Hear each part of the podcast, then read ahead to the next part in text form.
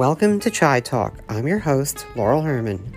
I'm a chef, food writer, I teach culinary medicine, and I love drinking chai.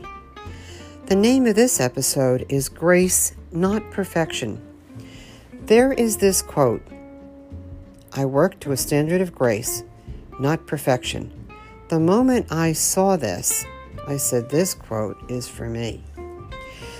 There is this unspoken expectation that if you cook for a living, that everything comes out perfect. This means you don't get invited to dinner. I would be happy if somebody made me a scrambled egg. Are you kidding me? I would be thrilled. Ah, the epic fails that people don't see. The dishes I dropped on the floor or burnt while the staff yelled, Lucy. There was one day I left frittata in the oven overnight. I thought I was going to burn the place down. I've always been a rebel. Now, don't get it twisted. I also love a perfectly composed dish. I never got tired every time a frittata came out of the oven looking like a work of art. 15 years, four large frittatas a week, sliced into 12 slices apiece. I never got tired of it. My former work husband, they used to call us Lucy and Ricky, would say, Laurel, cut the onion this way, and I would cut the onion that way, just to piss him off. I loved driving him crazy, and my way of cutting the onion was actually correct. I like the odd shape of something.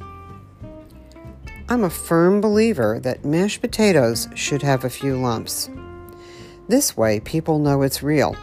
Or maybe people will know I'm real. I love life's imperfections. And I loved asking my students if they wanted to go off road with a recipe, and most of them said yes. After all, life is an experiment, right?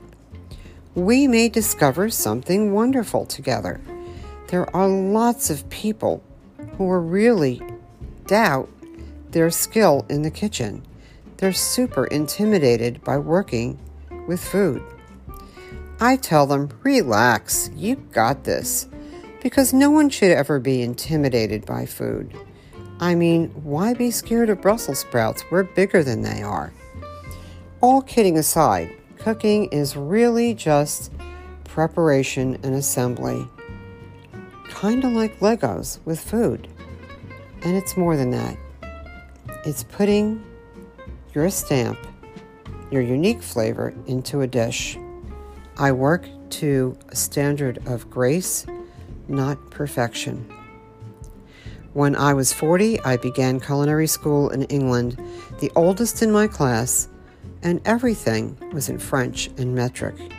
I suck at math and I used to cry during my exams at culinary school if something wasn't perfect. We had to bring it up to the chef. And Gus Johnson, my teacher, he was from Nigeria, used to say, Mrs. H. He used to call me Mrs. H. It's not about perfection, it's about knowing what to do next time. He never raised his voice, ever. I never forgot that. And he was my first culinary hero just some food for thought in the time it takes to drink a cup of chai.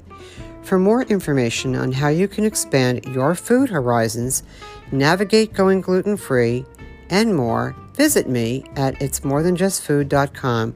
I'm on Instagram, Instagram and Twitter. See you in the kitchen.